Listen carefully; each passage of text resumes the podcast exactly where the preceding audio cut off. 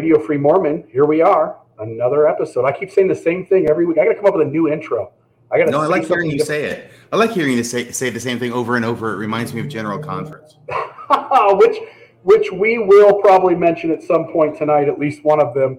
Um, I'm excited. You sent the outline earlier in the week, and uh, you prepared this week's uh, Sunday school gospel doctrine uh, lesson. And uh, so, before I turn it over to you folks, uh, we're just appreciative of each of you. Grateful for the listeners. There's 117 in here right now, watching via YouTube uh, or Facebook or another place.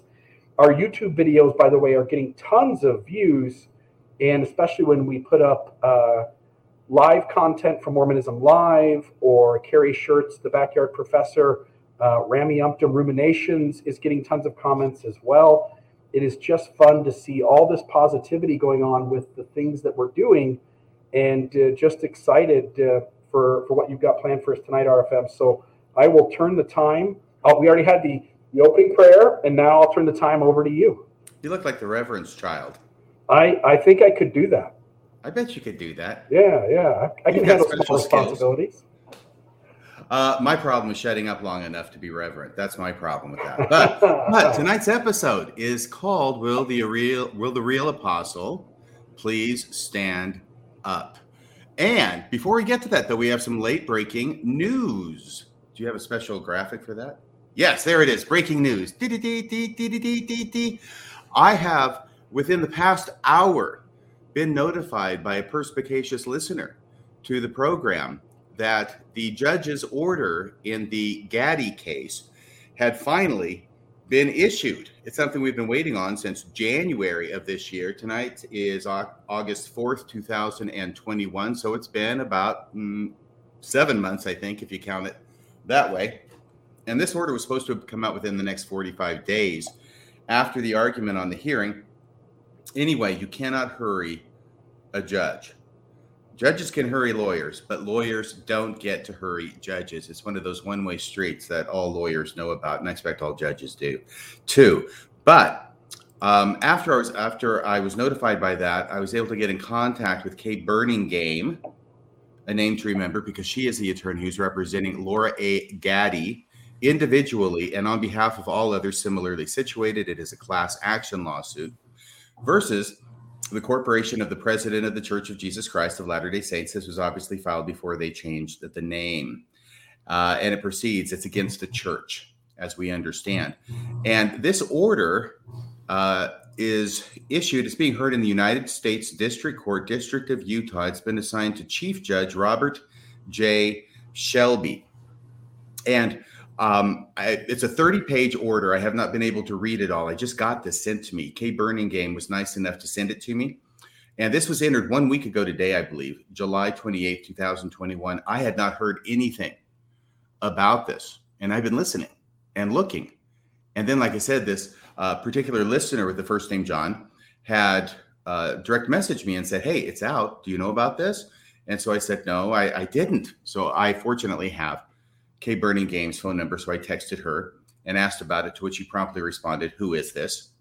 That's the story of my life. Mm-hmm. Who is this? So I told her who I was and that I had participated in this rather lengthy uh, interview with John Dehlin uh, back in January of her and about the case. So if you want any more details about the case, go there. But basically, she is representing Laura Gaddy. We'll just call her Gaddy. That's the plaintiff. It's a class action. Gaddy is representing the class against the church and had brought a number of claims against the church relating to really uh, disingenuousness on the part of the church in their teachings about church history related to the Book of Mormon, the translation, the first vision, et cetera, et cetera. And they had brought a motion, excuse me, they had filed a complaint, the alleging numerous problems, and the church, with its lawyers, uh, filed a motion to dismiss that complaint. And everything in that original complaint was dismissed by Chief Judge Shelby, even as of last January when he had this uh, interview. And so, what Kay Burningham did was she got leave of the court to file an amended complaint, which was granted, and she filed the amended complaint and alleging uh, new things or old things with different legal theories Once again, not going to get into details about this. Number one, because I don't remember them all, and number two, because we don't have time. We've got to get to Will the Real Apostle Please Stand Up? But the she filed the amended complaint. The church once again filed its motion to dismiss, which was basically a redo of the original motion to dismiss. Uh, it seemed like they felt pretty confident about it that uh, the courts in the United States of America were not going to get into the business of determining the truth or falsity of religious beliefs based upon the First Amendment protections, et cetera, et cetera. And the news tonight is that all of the claims in the amended petition, in the amended complaint, were dismissed, except for one.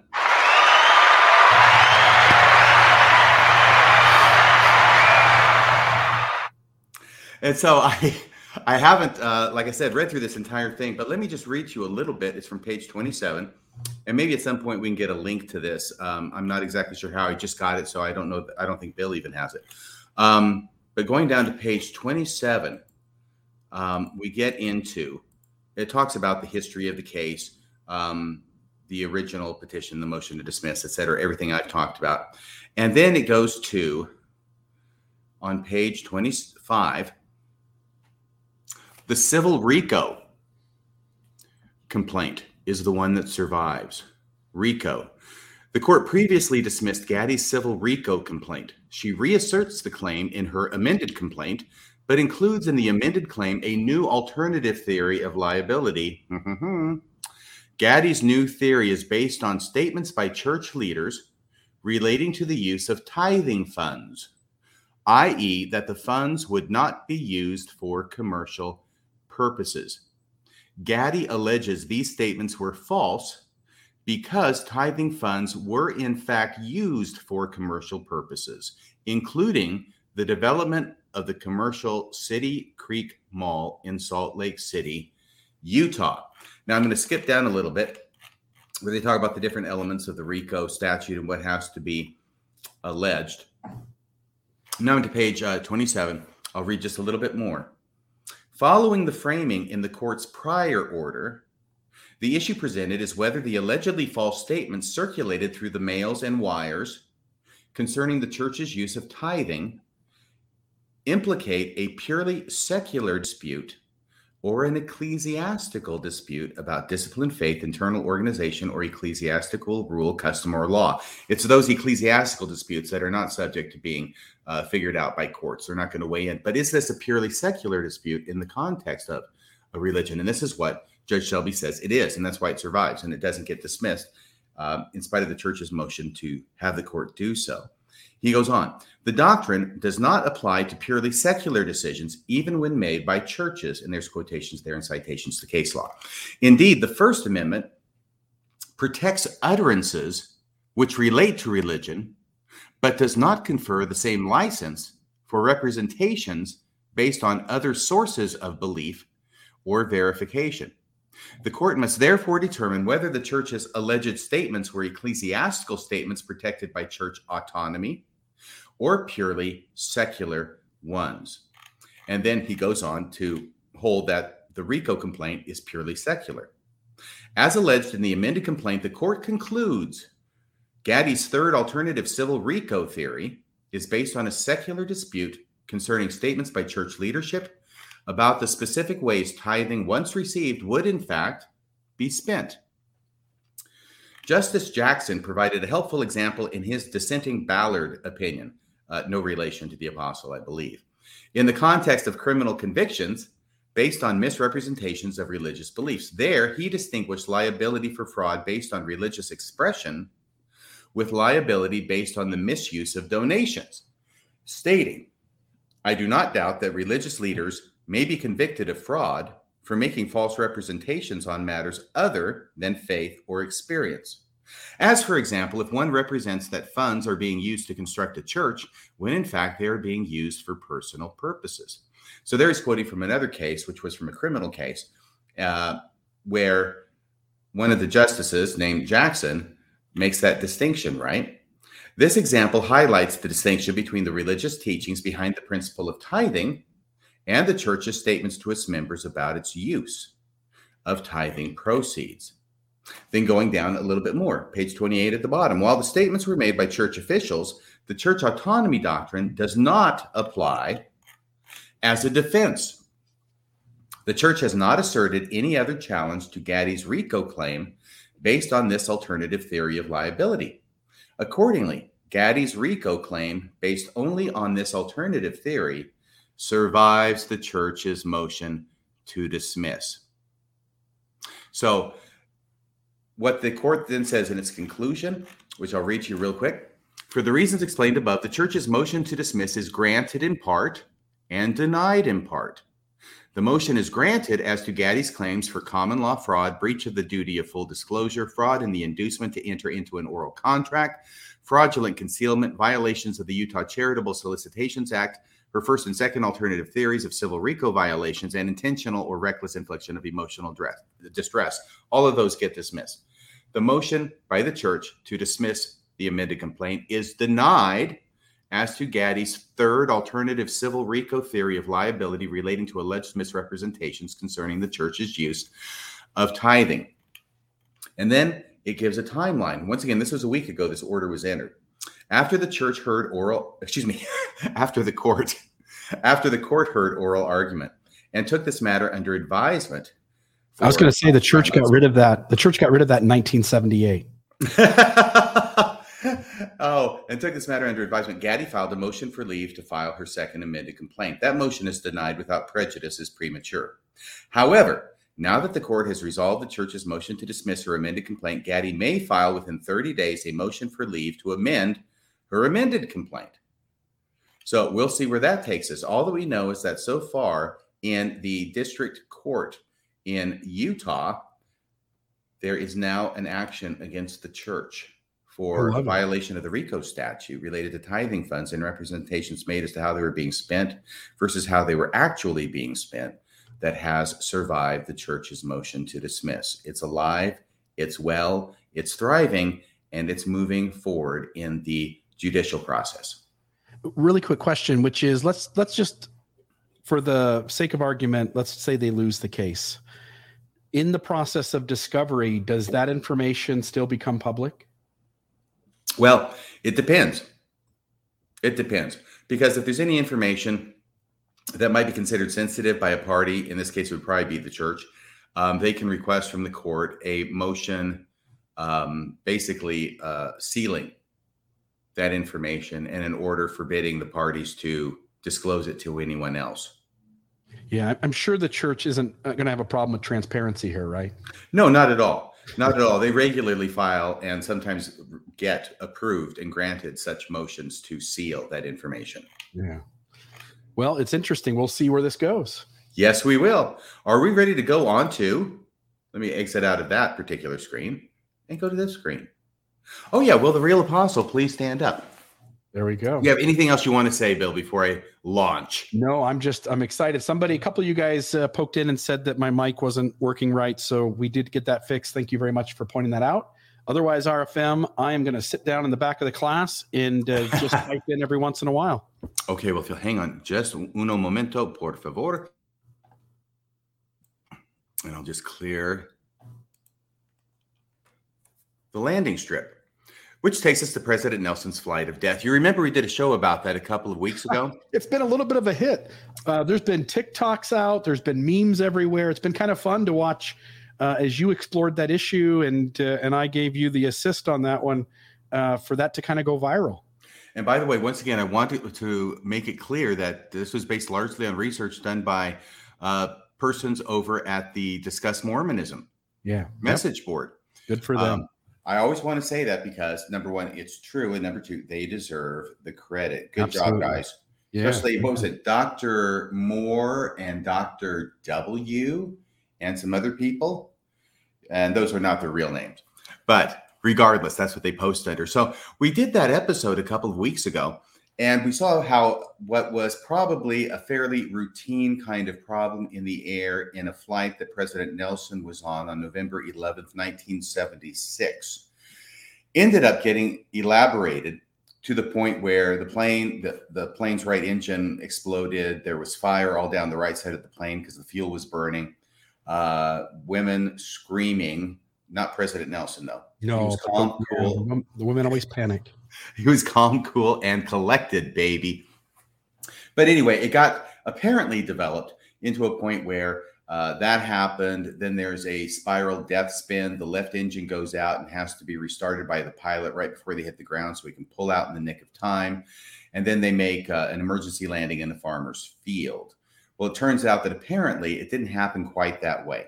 And we talked about that two weeks ago. So I'm not going to go over that in detail again. Okay. You can go back there if you want all the details. Two words precautionary landing. yes, precautionary landing. Yeah, apparently, according to the CAB report, the Civil Aeronautics Board report, that it was a precautionary landing. They could have gone on to St. George, but you know, let's just stop here in Delta at the airstrip, not the farmer's field, by the way.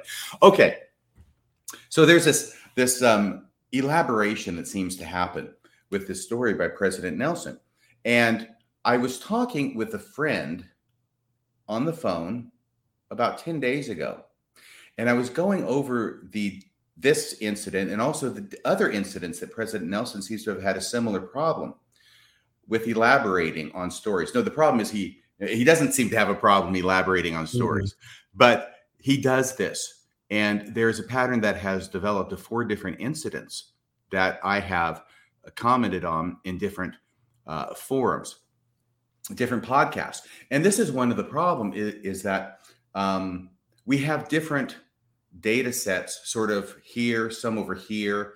Um, we've got some like in uh, Radio Free Mormon number 84. You even remember the number last week, remember? Um, the miracle making of President Nelson, where I talk about three of these incidents.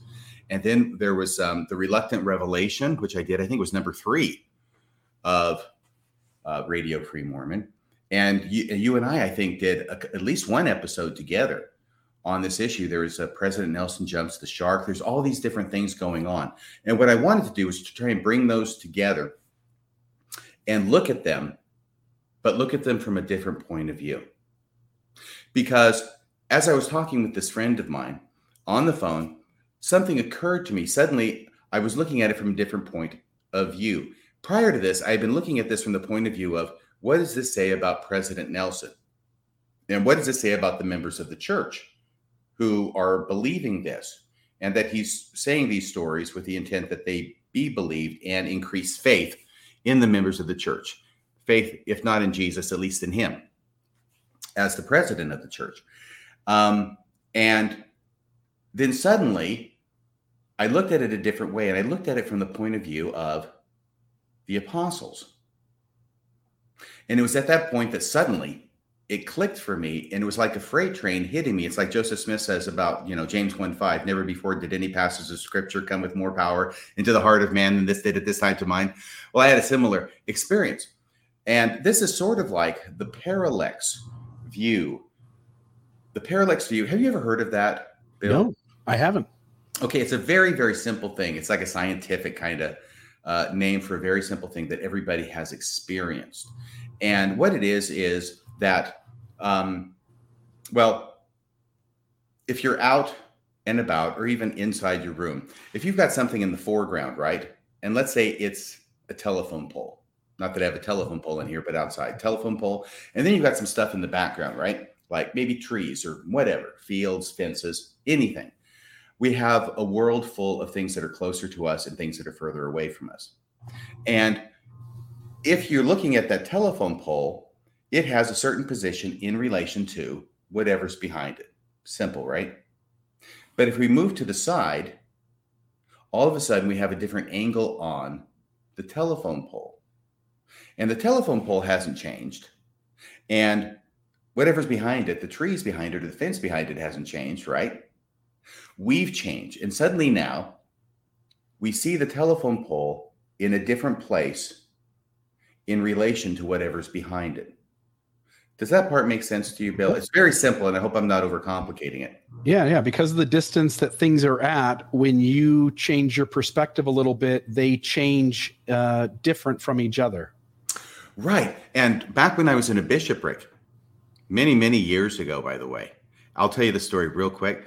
Um, being the second counselor in a bishopric in a very small ward is the highest that Radio Free Mormon ever got in church leadership. And it wasn't for the full five years either. It was just for like maybe a couple of years before finally it got dissolved and it got kicked out. I think that when I was called, our bishop's powers of discernment were were failing him at the time. But so I'm just the second counselor. We've got a first counselor, and I cannot remember his name, but he was a sweet guy, very, very nice guy, somewhat older. And by that I mean my age now. And he was married to this very, very nice lady who was the primary president. And they were from West Virginia. And they missed West Virginia. They missed West Virginia. And finally, the time came when they were going to move back to West Virginia. Mm. And so I'm going to make this announcement because, as it happens, it falls to me to be conducting sacrament meeting this particular month, right? So I make the announcement and I say that brother so and so and you know his wife are going to be, um, unfortunately and sadly, you know, leaving us and moving back to West Virginia. And then I said, "Yes, that's right." The um, I said, I said, "Yes, that's right." A member of the bishop once again, a member of the bishopric is running off with the primary president. I think that happened a few times in my ward's history too. Well, I think everybody knows the joke because everybody was just dying laughing over that. I thought we are going to have to maybe cancel sacrament meeting because it was it was well received. Yeah, and uh, but he was very interested in this parallax view, and I don't know why exactly, but he would frequently, more than once. This is why I remember it he would stand at the the lectern, right? And on the podium, and he would talk to the congregation. It's a ward chapel, right? You know, they got a clock up there on the side wall. And he talks to the um, uh, the audience, and he says, you know, if you look at that clock there on the wall from where you're located, it's going to look like that minute hand is straight up, like it's nine o'clock in the morning or one o'clock in the afternoon or whatever it was. And he says, but when you're standing where I am off at this angle and looking at the same clock, it looks like it's maybe two or three minutes before the hour. And he said, that's the parallax view. I can't remember his ever elaborating upon it to make a point, but it was something that, that interested him very much. Mm. So this is the the parallax view. Everything's the same, but it just depends upon the angle that you're looking at it. And sometimes it's meh, other times, boom, something hit you that had not hit you before. And that's what happened with me. Okay, going back to all of this stuff, there's a parallax view. We're talking about the miracle making of President Nelson. We have documented many of his embellishments. And I've talked about from the point of view of the apostles. So let me go down here to President Nelson's stories. Once again, episode 84. First, and once again, I'm not going to go into detail on these, but it's important that we collect all these together in one place so that we have them in one place. And then we're going to do that parallax view thing, all right? First is the story of the incident at Mozambique. If you want the details, go to episode 84, Radio Free Mormon, President Nelson's, uh, The Miracle Making of President Nelson. I cover all three of these there. But the first is the story of the incident at Mozambique where he and Wendy, so it's a relatively recent story, right? Um, are in Africa, in Mozambique, visiting the mission home, mission president, the mission president's wife. Apparently, there's a couple of other people there. They're having dinner, and then who should walk in but a bunch of robbers? And they do some kind of quick robbery. And the wife of the mission president, whose first name was Cindy, I believe, she ends up being the hero of the story. She runs outside. Somehow she gets a broken arm. But she runs outside with a broken arm and she calls for help, and the robbers split. Okay. That was the, the initial story. And since that time, uh, both Wendy Nelson as well as President Nelson have repeated that story in different venues, and it keeps getting more elaborate and more miraculous to the point where um, now, oh, by the way, it was originally reported in the news, in the church news, I think, that uh, you know, except for Cindy's broken arm, everybody's okay, and President Nelson and Wendy are going to continue with their tour and whatever it was they were doing in Africa. It's not going to stop them from it. But other than that, everything's okay. So over different iterations, the story now becomes to where President Nelson and Wendy are there. These robbers come in, they announce their plans, and they announce their plans, and their plans are that they are going to kidnap Wendy and they're going to kill President Nelson. Because this is what all polite robbers do in Mozambique. First off, they have very good English. So they come in and they announce the, they announce their intentions of what they're going to do. Now it's not clear why it is that if they're going to kidnap Wendy, why they're going to kill the guy who presumably would be paying the ransom. Not very well thought out. But this is what it becomes. And then President Nelson adds the detail that all of a sudden now there's a gun that is in one of these robbers' hands that uh, the robber puts to President Nelson's head and pulls the trigger. Instead of going boom, it goes click. And President Nelson's life is miraculously preserved. I think there's another iteration that's come up since then where President Nelson gets kicked in the face as well. And it ends up being written in one of his stories where this is an illustration of how angels protected him during this. So you can see how kind of uh, ordinary pedestrian kind of robbery in Mozambique ends up becoming elaborated over time with the goal, or at least with the result, that it elevates President Nelson and his righteousness, which is what all these stories tend to do. They all tend to get elaborated, and they tend to get elaborated in the same way to elevate President Nelson, his righteousness, and become an illustration of it and of God's favor of him, protection of him, which all goes into this righteousness kind of idea. Then the second story was the story of the lady in the hat. Do you remember that story? By the way, these are names I gave them because they sound like Sherlock Holmes adventure stories. Yeah, the lady in the hat's a good one because it becomes obvious that it is misrepresented by what happened uh, at the end of the conclusion of that story. And by the way, as you tell it, it should be noted that the daughter or granddaughter, I think it's a granddaughter maybe of the of the woman in the hat, the granddaughter has been public on multiple occasions, including TikTok recently, where she goes into detail about how that story is falsely portrayed, and that's the reason it was pulled. Right. The whole deal is that, um, well, this is somebody that President Nelson had met and given a Book of Mormon to back in the 1950s. All right and he gets a few of the details wrong. There's a lady who he originally thinks is a nurse. It turns out she wasn't a nurse in Korea at a MASH unit where he was working in 1951. And uh, her husband was a doctor there too. And he gives a Book of Mormon. Anyway, like I say, I don't want to go into all those details. He gets those details wrong. She actually never, was never in Korea. She wasn't a nurse. She worked, at, I think, at the Walter Reed Veterans Hospital in Washington, D.C. I think I'm getting the name right. But she was not a nurse, she uh, a staff of some sort and her husband was a doctor. There was a Book of Mormon involved. They did end up getting baptized. Okay. And these are the kind of details that, you know, people will get wrong after decades and maybe not even decades. Um, so I don't find anything particularly uh, nefarious or unusual about that part.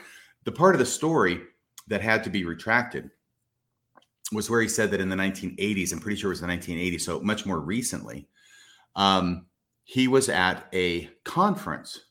President Nelson was attending a conference, and I think it was in Knoxville, Tennessee. And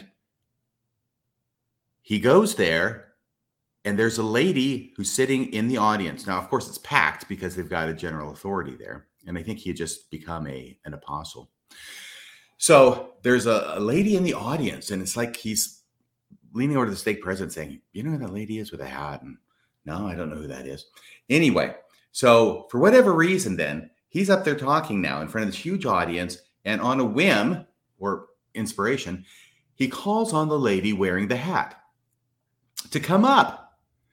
And she comes up in front of everybody. And he says to her, he says, um, Oh, what does he say to her? He asks her a question. He says, uh, um, How many people have you baptized into the church? Is that what he asked? I might be getting the details wrong. But he asked her a question and she says, Well, don't you remember me? And he says, No, I'm sorry, I don't. And she says, Well, I'm Beverly Ashcraft. I'm this nurse who wasn't a nurse back in Korea that you gave the Book of Mormon to, blah, blah, blah.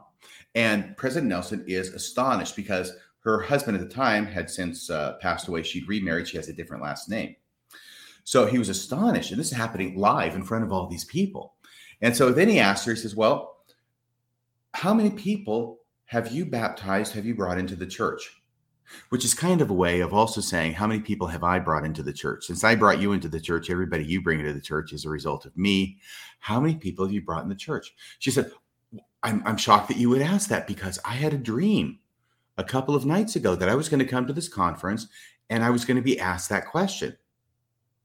So I wrote down a list of everybody that I brought into the church ever since I was baptized back in 1950s by you. And here it is. So this is a wonderful story. It's amazing. It's miraculous. The only problem is it didn't happen. Okay. And there was a conference. They both were there, although they both knew that they were going to be there. None of the other stuff happened. And in fact, uh, Beverly Ashcraft, according to her daughter and granddaughter, who both raised the alarm, said, uh, and our mom has never worn a hat, by the way. Okay. So this whole story falls apart. And the way this came about is that this is early 2019. The biography of uh, President Nelson is going to be out. The one written by Sheri Dew is going to be out shortly in 2019. And over at um, LDS Living, I think it is, they publish an excerpt because they're trying to promote the book. And the excerpt they publish is this story that's in the book. And the daughter of Beverly, who's still around, the daughter and the granddaughter. So these these the granddaughter's an adult as well. They contact Deseret Book about the situation and saying, "Look, this didn't happen. We were there. we were there, so we saw it not happen." And their their main concern was putting their their mom and grandmother Beverly in a difficult position because she loves President Nelson and she doesn't want to be the kids don't want the mom to be put in the position of having people in the ward and the stake read this story and come up to her and say, "Oh my gosh, what an incredible story," and put Beverly in the position of having to correct them, right? So they they say this didn't happen, and we'd appreciate it if you took this into consideration. Whatever happened between the communications, I'm not sure. All I know is that Deseret pulled the entire story out of the book. It had already started publishing, but they went back, they took the story, they just took it out. They didn't try and correct it. It's too late in the game for that. So they took the whole story out of the book and then they published it without the story and then they sent it out. Let, us so, be honest though, if they correct the story, there's nothing special about the story. Right. It's kind of like um, Elder Oaks' best missionaries, not Elder Oaks, Elder Holland's best missionary story of all time. Yeah. Once you take out uh, the likelihood of it not being true, then there's no miracle left. Right. Everything in the miracle story really happened except for all the miraculous stuff. Right. So there was that story. By the way, this is the same biography that unfortunately has the story in it about the flight of death. And way too late to be pulling that story or changing that because that ship has sailed to mix my metaphors. But all of these are problematic enough. And what they evince is a pattern that President Nelson has because I want to give people, including President Nelson, the benefit of the doubt. People can make mistakes with their memory. But when you start having a pattern of things and of embellishments that all seem to go one direction, you know what I mean? And even have a story that has to be yanked from your, your biography uh, because witnesses came forward and said it didn't happen that way then we have something that we have to look at more closely, I think. So, all of these are problematic enough, but the one story that is the nail in the coffin is remember, the title of this is Will the Real Apostle Please Stand Up? Is the fourth story, the story of the revelation that wasn't. Mm. That's a new title I just made up for it. The revelation that wasn't. The revelation that wasn't. The other day upon the stair, I saw a man who wasn't there. And that's the same thing with this revelation. So this is what I call the reluctant revelation back in episode three, and President Nelson jumping the shark, etc. But here's what happens, okay? And this is where I'm starting to look at this from the point of view of the apostles. Now, let's be really quick about this since most people know this. 2015. Remember, remember the 5th of November, 2015. Not only Guy Fawkes Day, but also the day on which this policy of exclusion was leaked. And remember that it was never published, it was never promulgated by the church. It was inserted into the manual, the secret handbook, by the dead of night, the one that's not accessible except for leaders. And then it was leaked a couple of days later on November 5th. And that caused a huge stir. And you remember that, of course. Mm-hmm. And it was so bad that the church waited to, actually the very next night so that's the 5th of November, Thursday, 2015, the very next night. On Friday, the 6th of November, the church throws together this impromptu, though very well scripted interview. And D. Todd Christofferson was the guy who got uh, the short straw on that. He's the one who got to be interviewed by the church uh, spokesman at the time. I forget his name. He was the English fellow. Do you remember him? Uh, he is the head of public affairs, I think, for the church. Yeah, I think he used to be. But anyway, at the time. But anyway, so the thing is this: is that in the the policy itself, there's nothing said about revelation. It's just the policy that's stuck in there. When D. Todd Christofferson is interviewed for quite a lengthy period of time, there's no mention of revelation for the policy or this being um, a revealed policy.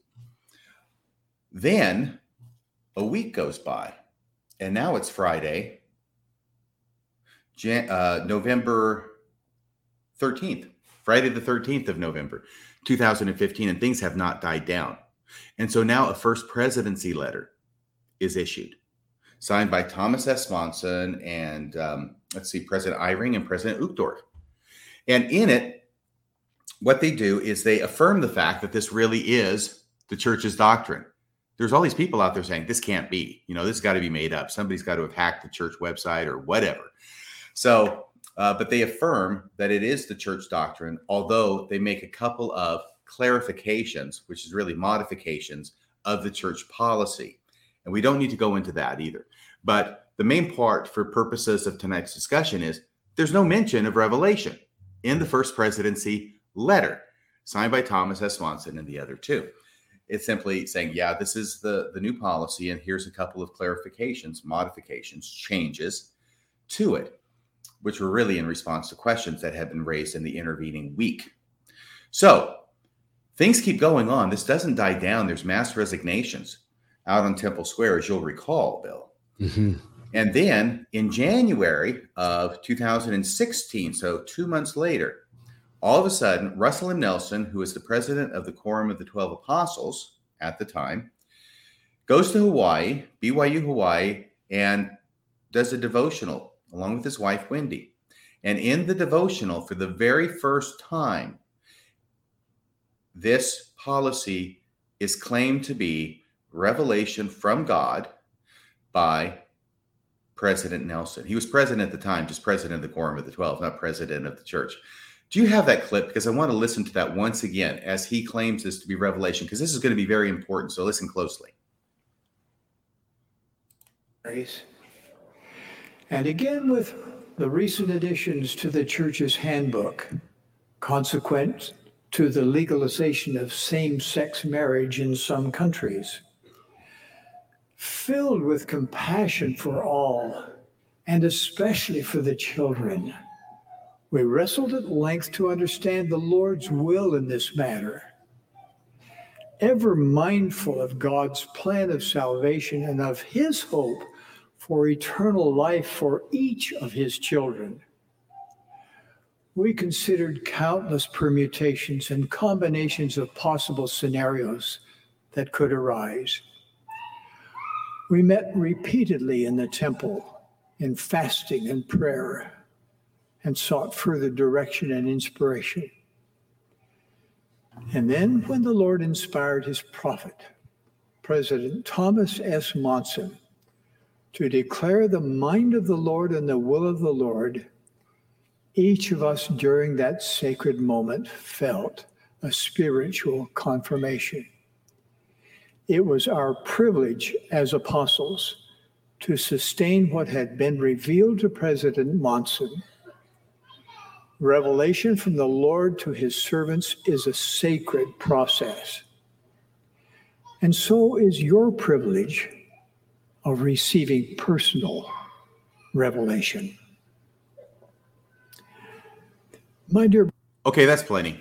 So there's the language that he uses. And when I heard that, I was surprised for the obvious reason. He's claiming this is revelation because a lot of people have been thinking, well, it's just policy, and policy is easier to back down from than something that's revelation. It's not been called a revelation. Oops, it's January 2016. President Nelson uses the R word. And now people figure it's going to be tougher to back off of. Um, at the time, even at the time when I was podcasting about this, I asked the question. I said, okay, that's January. April is coming up, April General Conference. And I wondered out loud whether any of the other apostles would come forward to corroborate President Nelson's story. Because he hasn't just made this something that happened off in the woods by himself. And I'm not, I wasn't actually even trying to think about Joseph Smith there. That just sort of happened. But he has put the other apostles at the scene of the crime. And so, you know, as a defense attorney, when people come to me and they're accused of something and they say, no, that's not the way it happened, it happened this way, the first question I have is, well, are there any witnesses? A lot of times there aren't, sometimes there are. And then we start pursuing that because that's the obvious line of inquiry, right? We go to the witnesses, find out, well, what did you see? What happened? And none of the apostles in April 2016 General Conference said one word about this. It was entirely crickets. So I thought, well, that's interesting too. So President Nelson has put all of these apostles not only at the scene where this happens, where they see the Spirit move upon President Monson, whatever exactly this means, and uh, the mind of the Lord and the will of the Lord, he's declaring, and it's our privilege to uh, sustain this. He also puts them together, at least by implication. I start noticing a little wordsmithing on his part as I'm listening to it this time, but by implication, direct implication, he's talking about meeting numerous times in the temple in a spirit of prayer and fasting and considering every permutation, the countless permutations and possible combinations, right? So finally, after this lengthy process, we get the revelation. He calls it revelation. Okay, so having said all of that, this is January of 2016. And I'm going to suggest to you right now that the apostles did not corroborate his story because the apostles knew that his story was not true. Now, that may sound uh, outlandish, but after going over the other three stories by President Nelson, it, it just fits the pattern. But there's really not a whole lot of evidence to support it, except for the fact that nobody else is talking about Revelation except for President Nelson. I mean, this was a remarkable time in church history where, um, you know, revelations have been claimed by presidents of the church, from Joseph Smith, Brigham Young, etc uh, Spencer Kimball, you know, different presidents of the church have claimed to receive revelation, including President, you know, Nelson. He's getting them hand over fist now. But as far as I know, this was the first time in church history where a revelation was claimed to be received, and it was claimed not by the president of the church, who ostensibly and allegedly actually received it, or even his two counselors. This claim was being made by somebody in the quorum of the 12 on behalf of the president of the church. And it's such pres- a strange. Right. It's such a strange thing, right? And and just FYI, my source at the time inside the church, and I'm not I'm not bullcrapping here, and I'm not. This isn't a joke. Um, I was told that at the time this was going on, President Monson's dementia was bad enough that every day they would put him in a room and give him root beer floats and he would watch What About Bob over and over again because that was his favorite show. And I know that sounds like a joke. He's watching What About Bob, he's eating root beer floats, but that as far as I know, allegedly, but as far as I know, that's the true story. Well, all I can say is baby steps down the street. now all you need is a float. Yes, absolutely. So uh, so keep your eye on this point in time of January 2016, because of course, three and a half months after the policy was put in the manual and then leaked, the backlash from it was so great that God needed to give another revelation to President Nelson. This time he's the president of the church to reverse the policy, right? And we know that happened in April of 2019, I think it was. And we did episodes on that as well. So they reversed the policy. And it was at that time period that Mormon Land, which is the podcast that's done by the Salt Lake Tribune about subjects relating to Mormonism, had Greg Prince on and he was being interviewed. And it was in that interview, by the way, Greg Prince, uh, if you don't know him, I cannot think of anybody who would be more credible than Greg Prince on any subject that he is going to talk about. I mean, if he says something happened, you can probably take that to the bank that it happened. And what he says is, let, let me back up and just give you the, the nubbin of it.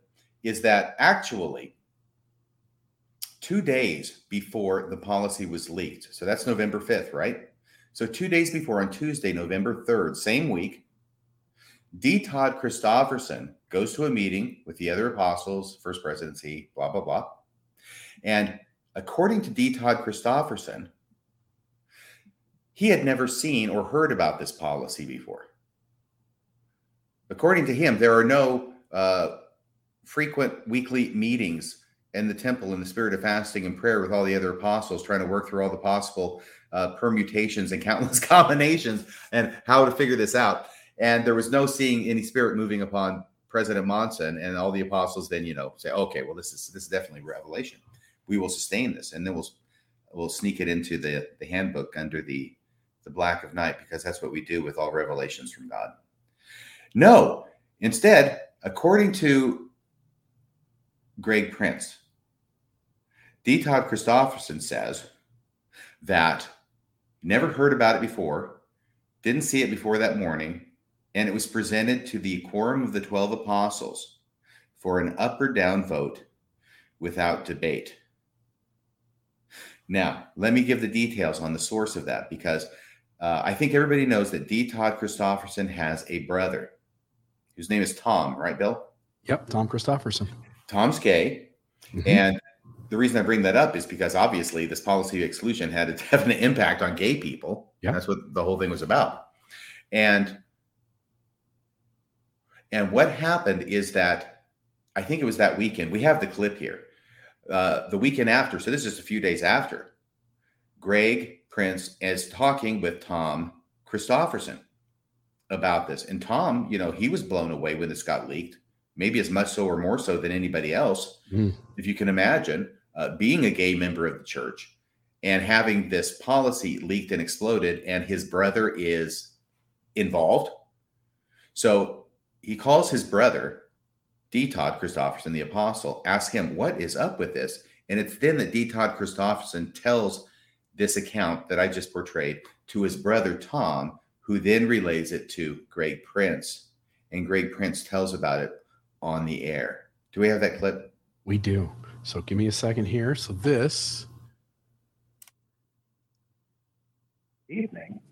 So this now is Thursday evening he said he had spoken to his brother Todd earlier and that Todd had told him that Tuesday morning was the first that he had known about this policy and that it was presented to the 12 as an up or down vote without debate. Also, he said public affairs had been caught flat footed, that they had not learned about it until the morning of the evening when we had dinner Thursday morning. That's not the way that this church normally functions. Major policies are vetted sometimes for years until a consensus develops, and then correlation and public affairs weigh in. It's an impressive, finely tuned machine under normal circumstances. These were not normal circumstances.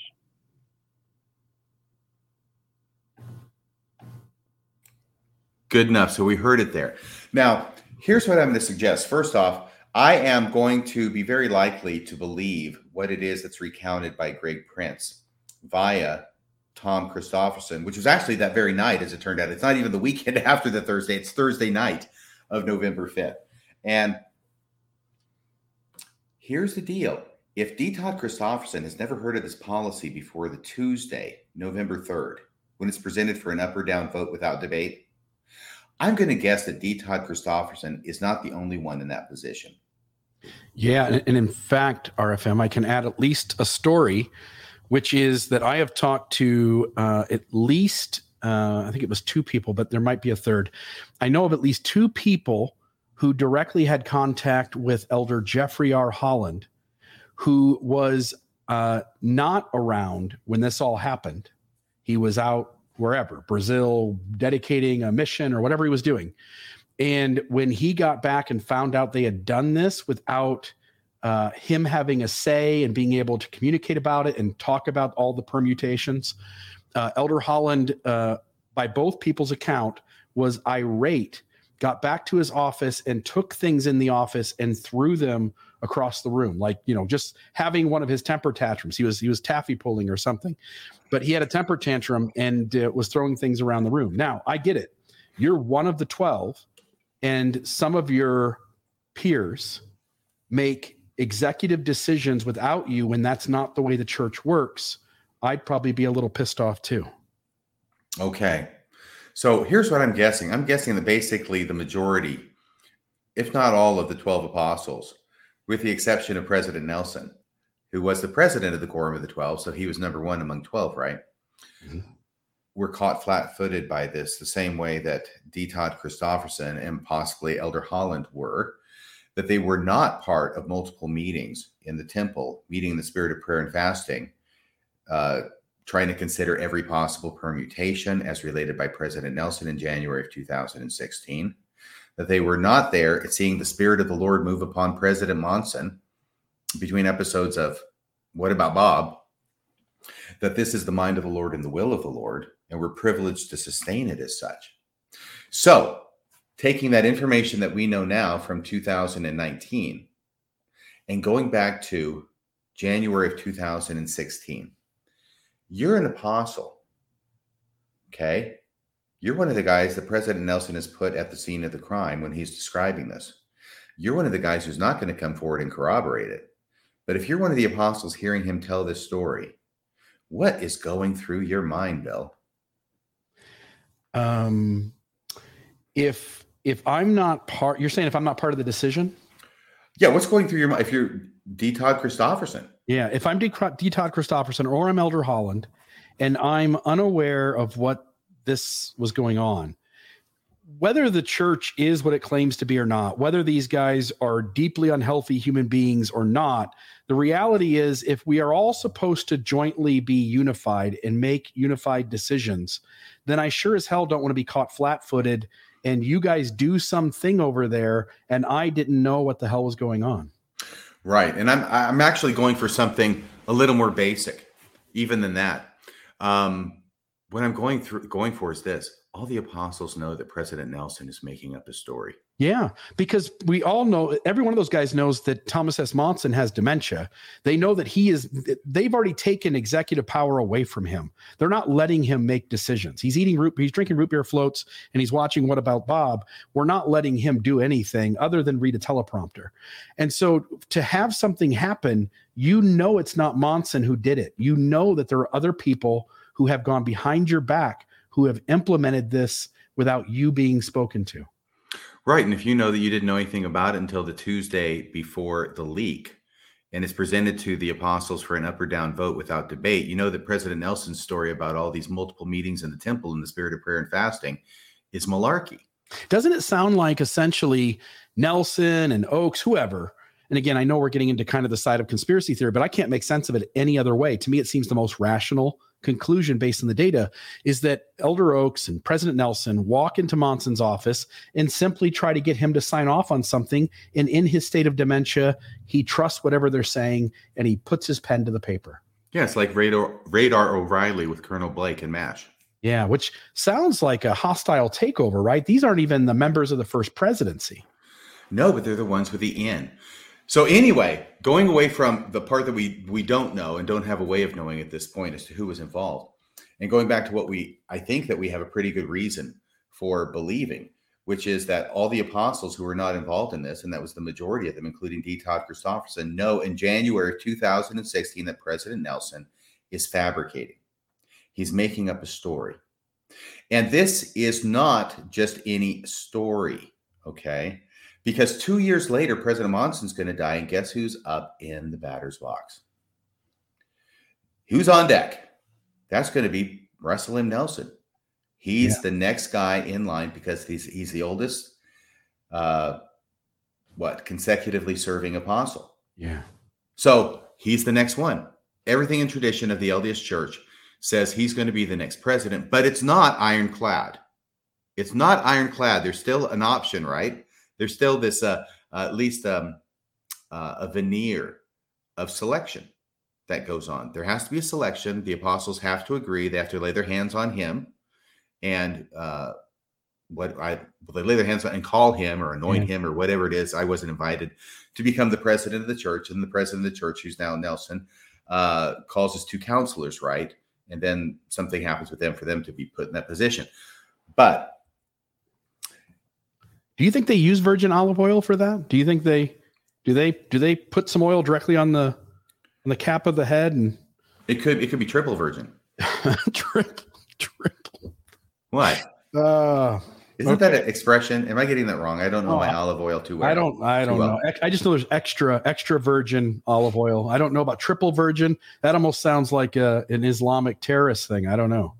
Oh my gosh, we're going to get our podcast bombed. One unhealthy, a high demand fundamentalist religion to another. Yeah. Oh gosh. Okay, so now it's it's January 2018. President Monson dies, and every single one of those apostles knows something about the guy who's next in line, Russell M. Nelson, who the guy who by church tradition is going to become the next president. They know that he fabricates revelations. We all understand that church leaders are not perfect. We all understand that they make mistakes, okay? But we're not talking about do you like Diet Coke more than you like Diet Pepsi? We're talking about whether you can be trusted to represent to the church that you have actually received a revelation. You see, this seems to me to be at the top of the job description of the prophet of God. There, you got one job, right? You got one job, and that's to receive revelation. And if you're going to say that you receive revelation, and we, as this group of apostles, know that you can't be trusted on it because you made this up, you put us at the scene of the crime, and we know we weren't there, so we know you're faking, then the question has to arise should this gentleman, Russell M. Nelson, now become the president of the church and the prophet of God to the entire earth? Should he be the one who holds the keys to receiving revelation and proclaiming those revelations to everybody else? So, this is what happens in January of 2018. I wasn't there, but you bet this was going on. You bet this was going on.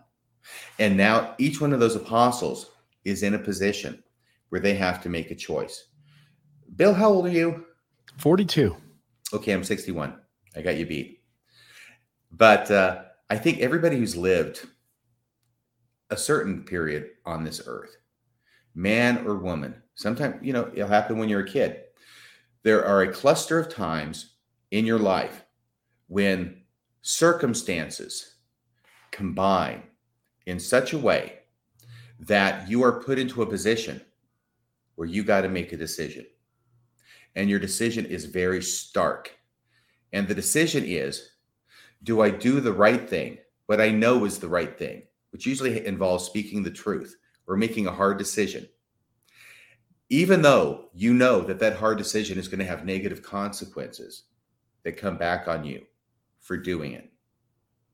Or are you going to go along with the crowd and not say anything in order to avoid the negative consequences?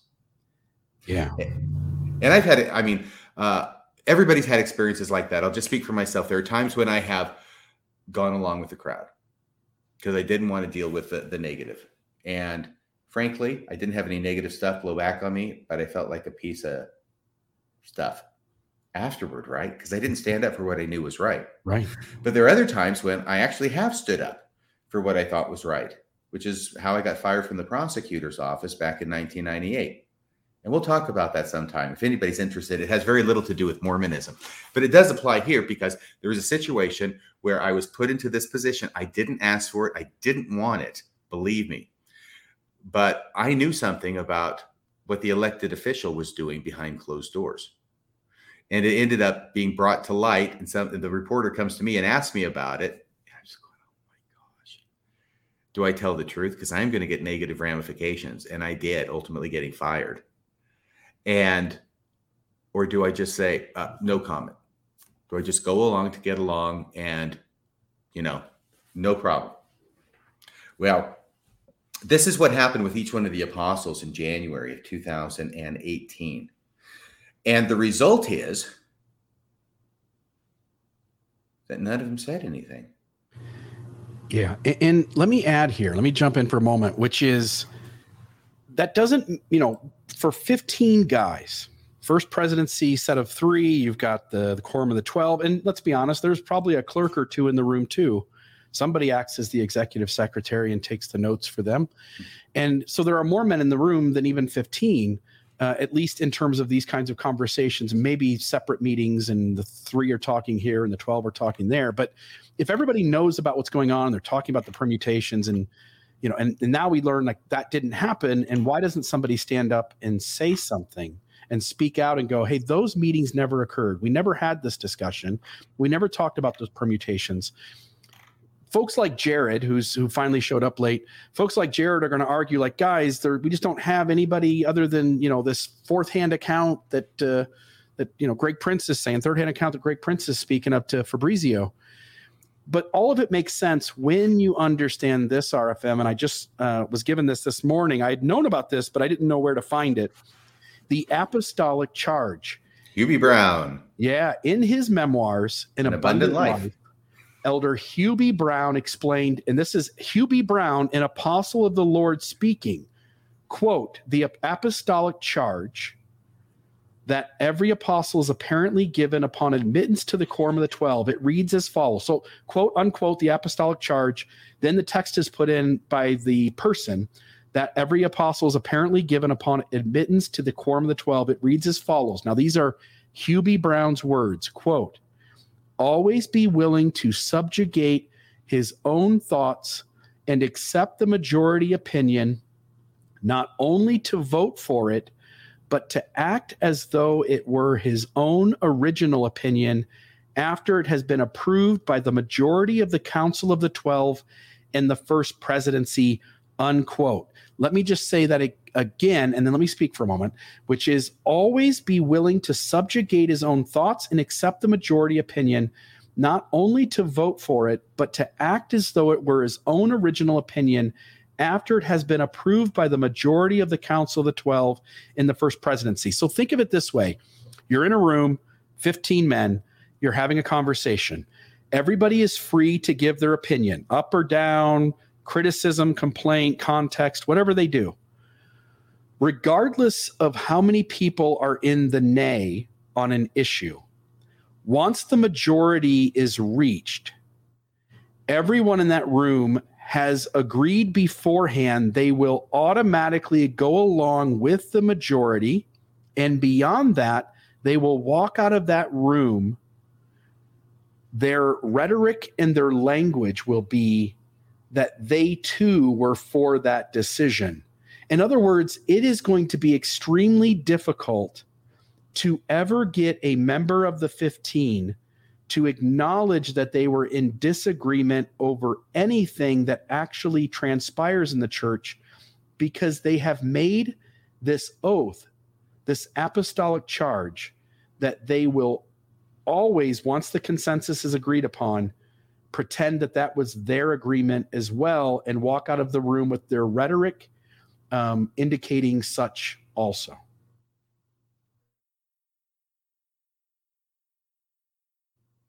You're muted. I am. I was just saying, right, right. Yep. And so we don't know what happened behind the scenes. We don't know if anybody raised any kind of objection. Imagine the spine you would have to have in order to raise an objection on this basis to President Nelson's face. But if you go back and play the press conference where his the announcement of his ascendancy to being president occurred back in January, of 2018, you will once again notice that uh, Dieter Uchtdorf is sitting extremely, he looks very, very unhappy. He's not smiling. He's not looking over fondly at President Nelson. He's not looking over at all. And maybe, maybe it has something to do with more than just the fact that he was demoted out of the first presidency and into the quorum of the 12 apostles. I don't know. All I know is that Nobody did anything. Nobody said anything. It went forward without a hitch. And the problem in situations like this is if you've got a person who really thinks this is a problem and it's really gnawing at them, because, you know, between 12 guys, uh, some people it's going to strike harder than others, right? Some it's going to bother more. Some it's not, some probably won't even care. But if it bothers you more, then you are the greater coward for not bringing it up and for not announcing it and for not registering your vote in opposition. And so I was talking with this friend, as I said, we're at the top of the show, uh, about this whole thing. And all of a sudden, I looked at this from the apostles' position. And I was immediately flooded with this huge feeling of disappointment for each and every one of the apostles who went along with this, who went along with making a man who they know prevaricates about receiving revelation to make him the prophet of God and president of the church, whose chief responsibility is to announce revelation from God. And this isn't just, you know, D. Todd Christofferson. It's not just um, Elder Bednar or Elder Holland or Elder Oaks. It's every single one of them, including Elder Uchtdorf. Uh, and um, I just want to interrupt you for yeah. just a split second. Just a little note here. I oh wow! We ought to at least say that Dwayne Duke, uh, for the next five minutes, has offered to match up to a hundred bucks if uh, for donation for donation. So if if a bunch of people want to give five dollars and get up to fifty bucks, he will match that in the next five minutes, going up to a hundred dollars. So just a little note, but please continue. I didn't mean to interrupt you. I just want to make sure that people are aware of that. No, no, that's the, the best kind of interruption. Thank you, Dwayne. Thank you, everybody. We appreciate the support. Yeah. So, really, that's it. That was the parallax view that was looking at the same um, data sets. But instead of looking at it as it applies to President Nelson or to the members of the church, all of a sudden I looked at it from the point of view of the apostles from this angle, right? And I went, oh my gosh. Well, my first thought was these guys have no integrity. Yeah, and and somebody else, the, the person who wrote me and sent me the apostolic charge, so I could uh, mention that tonight. This was his comment, and and I think there's some conjecture here, or you know, he's alleging something, but I think it's worth considering. He says, "Are apostles required to sign over to the church all of their investments, retirement, pensions, annuities, wealth of every form? That would be consistent with covenants undertaken in the temple." By the way, as a bishop, I was taught from above me that m- my counselors, when I made a decision, um, the stake presidency and people above them taught our bishopric that when uh, my two counselors and I uh, had conversations about things, when I made a decision that they didn't agree with, they were told that they were to leave that room acting as if it was their decision. So, this apostolic charge makes sense in terms of what kinds of things we were taught at the local level. And as this person's pointing out, this idea of signing everything over to the church, that would be consistent with the covenants undertaken in the temple. He said, I seriously wonder if every apostle is required, as part of his admission to the 12, to burn down every financial bridge of retreat from the quorum of the 12. Why would at least why would not at least one wife of these men have had enough by now? Why would not at least one mother, grandmother, aunt uh, have resigned or stood up in support of a loved one harmed by the apostolic actions and inaction. Almost every family you have to imagine in the Quorum of the Twelve and in the first presidency at that time had to have been affected by the uh, November 2015 policy. We've already talked about Tom Christofferson. Uh, I'm told that Elder Oaks has uh, immediate family members who are uh, in the LGBT community. Um, I think we have to at least mention there's got to be some reason that over the course of 200 years, it is a deep struggle to find these men disagreeing when all the way back with um, Orson Pratt in the Quorum of the Twelve and the argument of seniority and how Orson was constantly going up against Brigham on the Adam God doctrine as well as other teachings that Brigham found a way to shut him out and shut him up. You're muted. You're you're muted.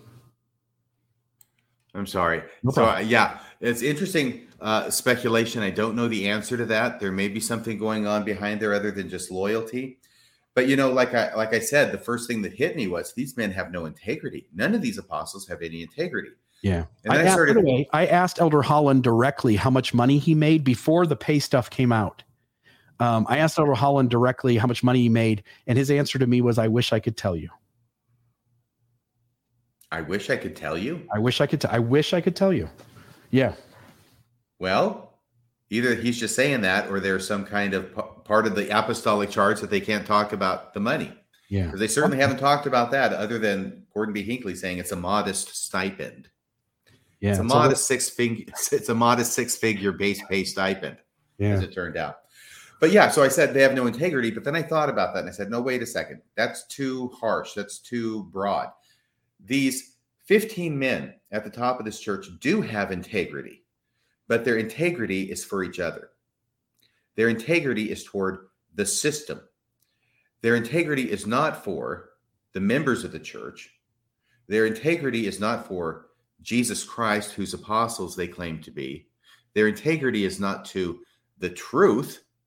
Their integrity is to this system, which could be very well called a good old boy club.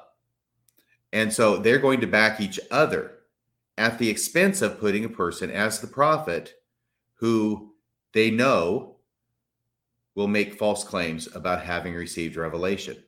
So they're doing that to Jesus, who I'm, mm-hmm. I'm presuming they believe in and believe actually does give revelation from time to time, just not this time. And they're doing it at the expense of the members who depend upon this president to tell them what God wants them to do, and even the entire world, because the president of the church claims to be the prophet of the entire world. All of that comes second to their integrity, if I can use that word, or their loyalty to the 15, to that system. And this was very, very disappointing to me, which is why I titled this podcast, Will the Real Apostle Please Stand Up? And as far as I can tell, they're all still sitting. Not a single one has enough integrity to run counter to that apostolic charge. Right. And, and that and that whole thing, the apostolic charge, it wasn't given by Joseph Smith. It didn't happen in the very first years of the church. Sure as hell, Peter, James, and John, and and uh, Matthew, and all those guys, they didn't get together and do that. Um, this was a modern creation in order to protect the people who do shitty behavior among those 15 that compels all 15 to go along with it. Yes, it was decided that it was important to give the membership of the church the appearance that in any decision, all 15 were united. Yeah. Yep, that's it. Let's give off the appearance that we're united. And why why can't we have disagreement? Well, it's because Orson Pratt and Brigham Young, Brigham Young and the early church, the leaders, for whatever reason, saw that as divisive, and so they put a they put a stop to it, and they created the fix. They now have a workaround. Right. And by the way, for any church history buffs out there, yes, there was an apostolic charge given to the original group of 12 apostles back in 1835 by Oliver Cowdery. No, that, that doesn't appear to have been it. Instead, the apostolic charges for them, for them because they were supposed to be special witnesses of Jesus Christ to continue to live a life seeking after this vision of Jesus Christ until they had received it. Apparently, and now they're not even that. What? Not even that. Now they're just special witnesses for the name of Jesus Christ. Right. Well, apparently none of the original 12 ever got to that point either, but that was the original apostolic charge, I think. We ought to do an episode on that. That's a good story too. Well, okay. Just the idea that, that that apostolic charge was given. They were supposed to go chase down a visionary experience with Jesus himself. They'd ended up not getting it, most of them. And so they ended up having to create a new apostolic charge. Yeah, well, I think it was Brigham Young who out in Utah had made the comment that nobody that he knew had ever seen Jesus. Including him, right? Right, right. He was just a Yankee guesser, if I remember right. Yes, that was one of the things he characterized himself as being. Yeah. Well, I I I loved it. This was fun to read your outline, to get prepared for it, to go read the, or listen to these sound bites. Um, at the end of the day, these guys are pretending to be apostles, and they get to carry that label because they've given it to themselves. And as you and I both know, and folks, if you want to go listen, I think it's some of the best work RFM has done, and he's done a lot of great stuff. But it's the apostolic coup d'etat, um, which I don't remember the episode numbers, but I think it's a two or three part series. And in those two or three parts, RFM walks you through every step along the way of how, after Joseph and Hyrum die, how the first presidency is reorganized, how Brigham Young takes over leadership of the church, how he's not the rightful steward according to the early history, that the patriarch, that the uh, Nauvoo uh, uh, high council or the high high the stake uh, leadership. Yeah, and there was a balance of power that Brigham Young just said the hell with this and took over the church.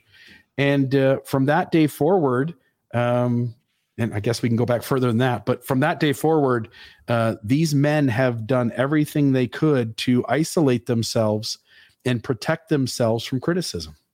Right. You remind me about that. It's been a while since I listened to that, but yeah, that was a wonderful time. And I learned a lot making and researching for that podcast, especially from D. Michael Quinn, rest his soul, where I looked into his uh, Mormon, was it extensions of power, Mormon hierarchy, extensions of power. Um, uh, wonderful, wonderful book. And I learned so much there. But the nutshell is, is that it answers the question, why is it that in a church, modeled on the New Testament that had 12 apostles. Why is it that the LDS church today has 15 apostles? Yeah, because the other guys were all kicked out. Uh, William Marks was chased away by the Whistling Whittlers and threatened his life by Brigham Young. And the apostle, that was the group that took leadership and they protected themselves forevermore. Oh, right, right. And the final uh, coup de grace was with the state, with the church patriarch who in yeah. Joseph Smith's day, if you actually look at the revelations and study the history, the church patriarch, who was, of course, originally Joseph Smith's dad, and then when his dad died in Nauvoo because of the malaria, then Hyrum, the older brother to Joseph, ends up becoming the church patriarch. According to the revelations, at a minimum, the church patriarch was equal to the prophet, to the president of the church. And it's arguable that he was actually above him yeah. in power and authority. And so after the apostles take over the first presidency, which is why there's 15 of them now instead of 12. Then in the 1970s, when I joined the church in 1978, um, who was it who was the church patriarch? Oh, what is the uh, name? Uh, it's obviously uh, Smith, Elder yeah. G. Yeah, yeah, Eldridge, Eldridge G. Smith, because he has to be a direct descendant through. And he carried the box around. Remember, he carried the box around with uh, with that the Joseph and uh, that the gold plates were supposed to be stored in. It wouldn't close all the way on the plates, and a new box had to be made or something. And oh yeah, he had the box had, around. And he had the martyrdom clothes with blood and bullet holes, and he went around from fireside to fireside because he was the patriarch emeritus because he no longer was the patriarch because the church worried at some future point if they continued their shitty behavior that he could raise a voice and be equal in authority to them and they just didn't want the hassle so they just got rid of the general patriarch altogether. Yes that's what they did. So they put they put him on emeritus status. They didn't call anybody else because they'd already maneuvered themselves into the position of being the people who call the patriarch right? Hmm. They sucked all the power and authority out of the position oh Five more minutes matching donations. Yeah, Dr. Moore is offered to match more donations for the next five minutes.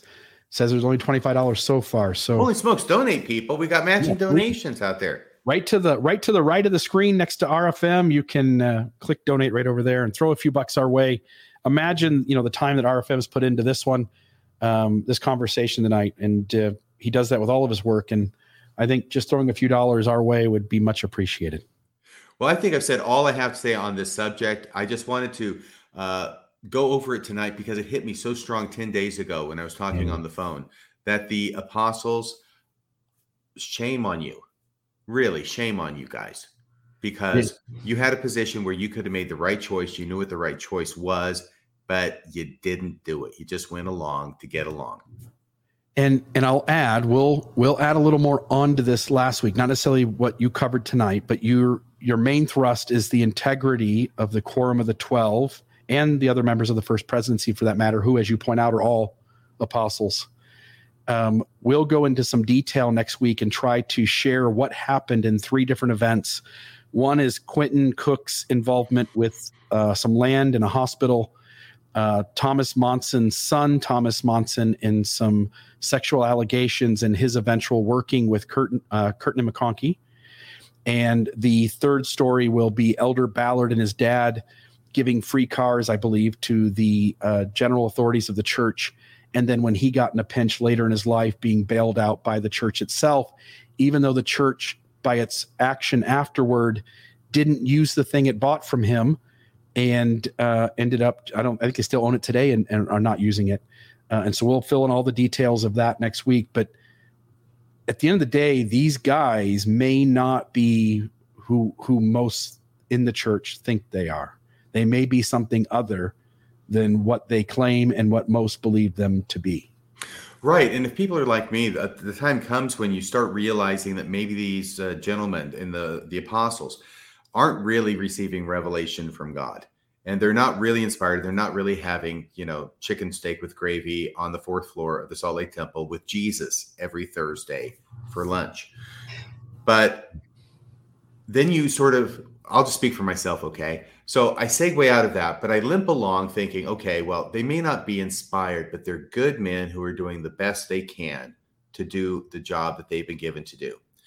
And that can last for a certain while when all of a sudden you run up into situations like this where you're going, I'm not even sure that that's true. It's wrong to criticize leaders of the church, even if the criticism is true. Yeah. So you ready to take a couple couple phone calls? Absolutely.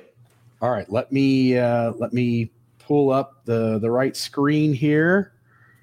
Okay, folks, you know the number 435 200 3478 or 435 200 fist. Oh, yeah. And we've got one right now, so we'll plug this one in.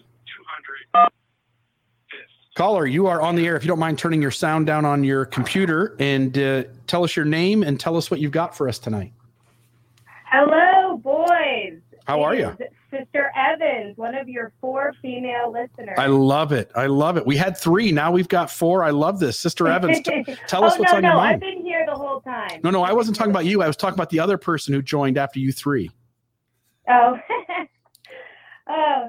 So I just wanted to um, quickly quit, quote something from the Church of Jesus Christ website on their gospel topics. Um, honesty. It's their concluding paragraph, and I'm curious which one of the apostles signed off for this getting posted. Um, but I'll just quickly read it to you. It says, Being honest often requires courage and sacrifice, especially when others try to persuade us to justify dishonest behavior. If we find ourselves in such a situation, we can remember that the lasting peace that comes from being honest is more valuable than the momentary relief of following the crowd. You talk, Sister Evans, about speaking out of one side of your mouth and then the other, right? Talking out both sides. That certainly sounds like it, doesn't it? Oh, it sure does. And here I was spending 36 years of my life believing that I was following a group of men that lived by these exact principles that were beat into my head by my parents, by my congregation, by even my teachers at school who I knew came to church with me. And yet here they are just being, um, you know, who they are. So thank you. I love you both. And I'm so grateful for the time that you put in for us each week. Yeah, you when you talk about what you believed and thought these uh, these men were, you, me, RFM, and millions of others, uh, lots of people are waking up to the fact that these guys uh, aren't what they claim to be, and, and I'm I'm grateful to kind of see that happen. But thank you for the call. Yeah, it's like Billy Joel said. Bye. Oh, sorry. Bye, Sister Evans. Thanks for calling. Uh, she can't hear me when she's on, so I try and stay quiet while she's talking. Like Billy Joel says, honesty is such a lonely word, Bill. Everyone is so untrue. This is Roger. Roger. Roger sounds happy tonight. Yeah. So I, I yeah. So Roger, I, I, go ahead, RFM. Finish your point. I didn't mean to have it on the sound. That was it. That was I was just doing the Billy Joel stick. You know, Okay, honesty. Honesty is such a lonely word. All right. Everyone is so One second, untrue. Roger. Okay, Roger, you go ahead. Roger. Roger is our most popular caller. Roger, you and I just had a conversation a few days ago, uh, talking. Um, what do you think about the episode tonight, my friend? Uh, what I'm thinking about, well, the thing that bothers me the absolute most about the apostolic charge is what happened to Hugh B. Brown. I was in the uh, mission uh, home in Salt Lake City uh, the winter of 1969, and um Hubie Brown was trying to get the blacks to get the priesthood. He had it all set up for David O. McKay uh, to give a black man the priesthood, and it, that black man came to the Hotel Utah and spoke to all of us missionaries, every group that went through the uh, mission home there in Salt Lake, and we went to the Hotel Utah for dinner. He talked to us and tell us about blacks and the priesthood and how how grateful he was. And B. Brown had it all set up that um, David O. McKay was going to ordain him to be uh, to the priesthood, and uh, it was all set up. They had an announcement for the New York Times and everything, and then right at the last minute, uh, some of the other uh, brethren came back and squashed the whole thing. And um, then what what hurt the most was Hugh B. Brown was forced to go out in front of the public along with N. Tanner because David O. McKay was sick and sign the Declaration of 1969 about blacks in the priesthood. And it, he did it with tears rolling down his cheeks because he was so against it. He was so against it. He worked for years and years and years, yet he took that apostolic charge and uh, he had to support the rest of the 12, even though he was completely against yeah, Roger, that wasn't the only thing. Also, uh, B. Brown suggested, and by the way, he volunteered to be the first one. He suggested that the apostles be given emeritus status at the age of 70 and be allowed to just go off into the sunset and get away from this and go enjoy their lives and their grandchildren, perhaps their great grandchildren. Um, but they also turned him down on that one as well. But one more thing I want to add about um, the uh, office of patriarch to the pres- to the church, which was considered slightly above the president of the church, was uh, one of the reasons why they got rid of uh, of the that office was because of Joseph Fielding Smith, the patriarch, prophet, seer, and revelator, and patriarch to the church, who was gay and uh, was forced into exile into Hawaii and and they were and it was such an embarrassment to the church that they that was another reason why they decided to get rid of that office is because the that office had, had embarrassed the church so much by having a gay uh, prophet. Yeah, well, yeah, yeah, and I and I want to just clarify for you, Roger. Joseph uh, Fielding Smith, the patriarch, was the patriarch. A, yep, was a very Not, different person than Joseph Fielding Smith, the apostle, former church historian but you're right about right. the details of the story. That's right. He was the patriarch, not the uh, the apostle became the prophet of the church, but he was the patriarch to yeah. the church. Yeah, and I can't remember who wrote the book that details all of that. But I think it might have been Gary Bajera or something. But uh, but there's a book out there that talks about all of the patriarchs uh, and finishes up with Eldred G. Smith as the final one. Thank you, Roger. You're welcome. Have a great day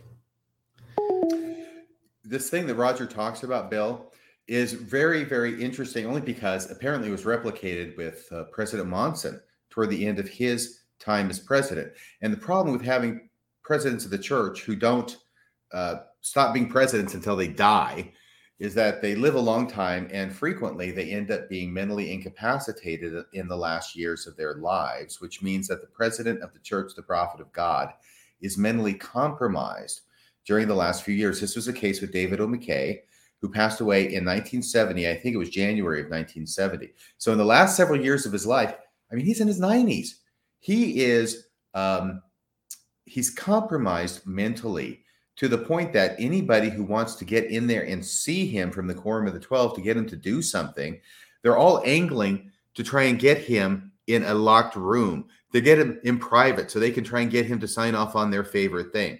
And Hugh B. Brown, of course, we, we tend to lionize, of course, and say, yeah, he was trying to get um, David O. McKay to sign off on blacks getting the priesthood. Yeah, we, we understand that. And we tend to be more in favor of that than Ezra Taft Benson, who was doing the same thing, lobbying David O. McKay to try and get his picture, David O. McKay's picture, on the cover of the magazine of the um, the John Birch Society and actually lobbying David O. McKay to get the president of the John Birch Society to speak in general conference. And he had made inroads in that and almost got him done, except somebody else from the Quorum of the 12 finds out what he's up to and they go to David and they put the kibosh on it, right? So this is what happens when you have an aged and mentally compromised and weak president of the church is that other people who are younger who have agendas try and get you to do what it is they want you to do because you have the power and they have the idea. And I think it's very natural and almost certain that what happened with the policy of exclusion in November of 2015 was somebody, you might have the initials um, RMN. I don't know. Is that right, Russell? Yeah, RMN uh, was doing the same thing with President Monson. Yeah, and and um, it should be noted, right? If the patriarch, as lined out in the early history of the church, is equal in authority to the quorum of the twelve, who were only supposed to be in charge, their stewardship was outside of the um, stakes. Area, yeah, what say that again? Stakes. The stakes of the church. They were out in the mission field. Mm-hmm. If if they're equal in authority to the patriarch, how can they eliminate the patriarch's position? Like that'd be like uh, I don't know. You you and I being the offensive coordinator and the defensive coordinator for a football team, and I walk up and fire you. I I don't have power to do that. Yeah, the only way you have power to do it is if I let you. Right. And unfortunately, Eldred G. Smith was soft and nice enough as to go off into the sunset himself without saying a word. Although the the history there from his son was that uh, he was deeply hurt and uh, saddened by what had happened and the way he was treated. Yeah. Um, our caller now is Doug. Doug, uh, you're on Mormonism Live. Uh, what do you have for us, my friend? Oh, just congratulations again. It's, it's another fantastic program. Very well done by you guys. That's to be expected at this point. But I wanted to make a couple of additional observations. And and the first is this. These 15 men, we cannot forget that these 15 men and their predecessors are the chief architects of the shame cycle that has been subjected on our it's been our our youth have been subjected to for generations and the nature of this policy that gives rise to this podcast and the issue at play here was such a despicable policy in mm. the hmm. eyes of a teenage LDS youth uh, they would hear this policy explained to them and they would have no option but to conclude I have no place in this ward. I have no place in this church. If if you're gay, if, I'm I'm talking about a, a LGBT LDS youth. Mm. Um, if you're growing up with this struggle and this policy is at play, they would have no option but to suppose there's no place for them in the church. There's no place in them in the, in the in in heaven for them, and it it was a despicable policy. And let us not forget, lives were lost during this period. Yeah, no, I appreciate the phone call, my uh, friend. That's that's important stuff. Parents buried sons and daughters yeah. during this period, and and these men knew about these losses, and if they can't stand up under those circumstances for the right thing, I have no hope that they ever will. Amen. Thank you. Yeah, amen to that. Um, yeah. Thanks, guys. Thank you. Uh, you could hear his emotion at the end, RFM. I, I think that was very personal to him. Yeah. Yeah. And, I, and uh, not to make this about me, right? But I remember after this policy happened, and there's people who are trying to support it, you know, and say this is from God and everything. And I said publicly on multiple forums, that I bear testimony to you by the power of the Holy Ghost that I know that this policy did not come from God. Yeah. And as it turned out, I guess I was right. Yeah. Um man. Sorry, the phone's ringing. The voicemail will pick up there, but uh, I've talked to numerous people uh, who have lost folks to suicide during that whole thing going on. Some of those so directly tied to what happened at the time that there's no ifs, ands, or buts in my mind, nor the minds of their immediate family, that that was the impetus for it. I've had numerous conversations with Wendy Montgomery, who was one of the early people within Mama Dragons, who spent tons of time helping these families who are dealing with this stress. And she was aware of numerous uh, kids and others who had taken their lives. And uh, as that caller points out, if, if these men are unwilling and unable to stand up in those moments, then really not much use in having an apostle, is there? Yeah. Yeah. Um, let's take uh, let's take one more. Uh, if somebody wants to call, we'll uh, we'll hang on here another moment or two, and we'll take one more phone call, and then we'll call tonight. Hopefully, a Um, lady listener can get through. Yeah, we'd love that. And uh, I just while while the caller was talking, I was writing down a piece of paper. People probably heard a little bit of that noise. I wrote down that I'm tomorrow morning. Uh, I will put out the uh, coup d'état episode on YouTube, and I'll put out the uh, episode you and I did where we gave the history of the family proclamation, which I think also ties into some of this. Um, and you and I did a, a long episode where we went through all that history and uh, talked about what brought that to be. And I think that also will add uh, some some context to what what's going on here. Um, right. Just so you know, Bill, because I know you've been doing a lot of this YouTube stuff. Yeah. The two apostolic coup d'etat episodes are up on YouTube. They're already there. Good. Yes. So folks can go check those out. I, I'm I'm so surprised at the number of people who know who you are. They know who I am. We're putting these episodes on YouTube, and they are for the first time seeing some of this material. It's it's almost like people catch a piece here of us or a piece there of us, and by putting it in a different venue, we opened ourselves up to our episodes, our work being listened to by countless people who know us but never heard those episodes. I, I'm just quite surprised by that. Yeah, my problem is taking all that research for like three hour episodes and condensing them into 59 seconds for TikTok. Yeah, no, that's impossible. I sit. Uh, oh, again, we'll wait a few minutes for a call to come in and see if one does. But I'll sit there and do redos for thirty times. It takes me thirty minutes or so uh, to get one t- one one minute TikTok out. Uh, I had to do so many practices of the uh, of the Lucy Walker story to actually get it down in a minute. Uh, caller, you are the final caller tonight for Mormonism Live.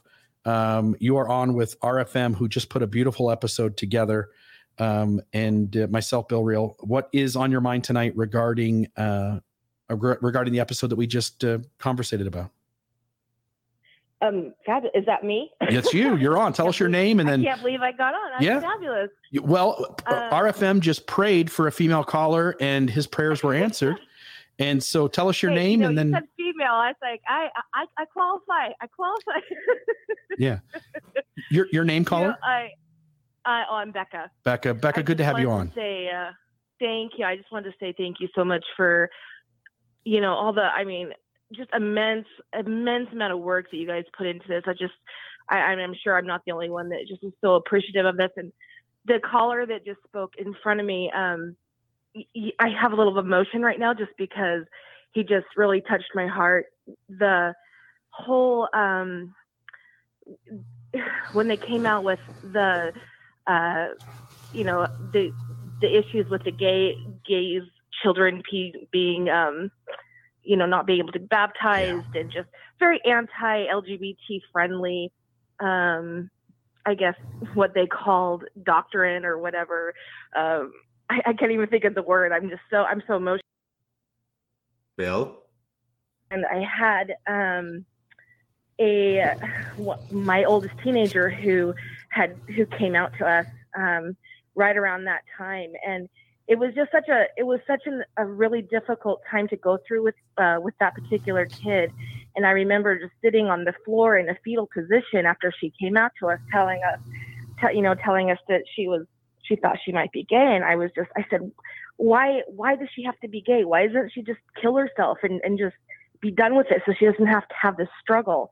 And so to have to know that I was in such, you know, and I know I'm not the only one, especially I know I know I'm not the only mom who's had to go through this, who's been completely straight up all the way into church, you know, major lineage to, you know, you know, major players in the church. And to to just be obedient and obedient, obedient, and then to have your child say that to you to wish that they would just be gone so they wouldn't have to have that struggle it just it breaks my heart that these people who claim to be prophets and people of god would would put that responsibility on us um, especially i guess in my generation of growing up in the church to have to feel like we have to pick between our kids and and what we feel is the person who's speaking on behalf of God.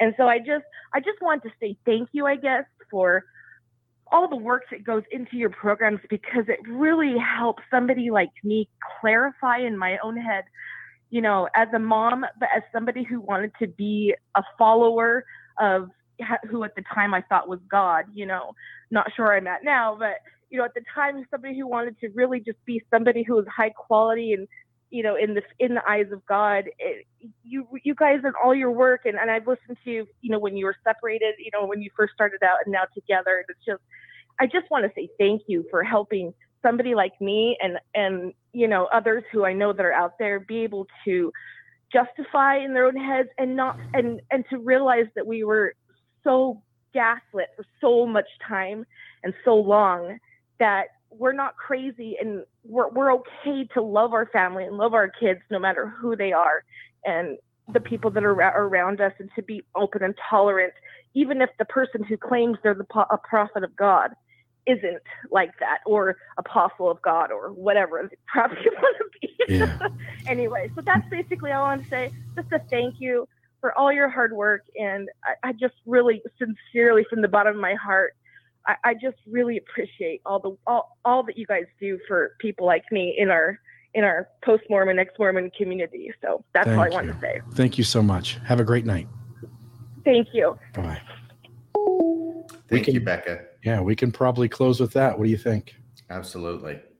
It's wrong to criticize leaders of the church, even if the criticism is true.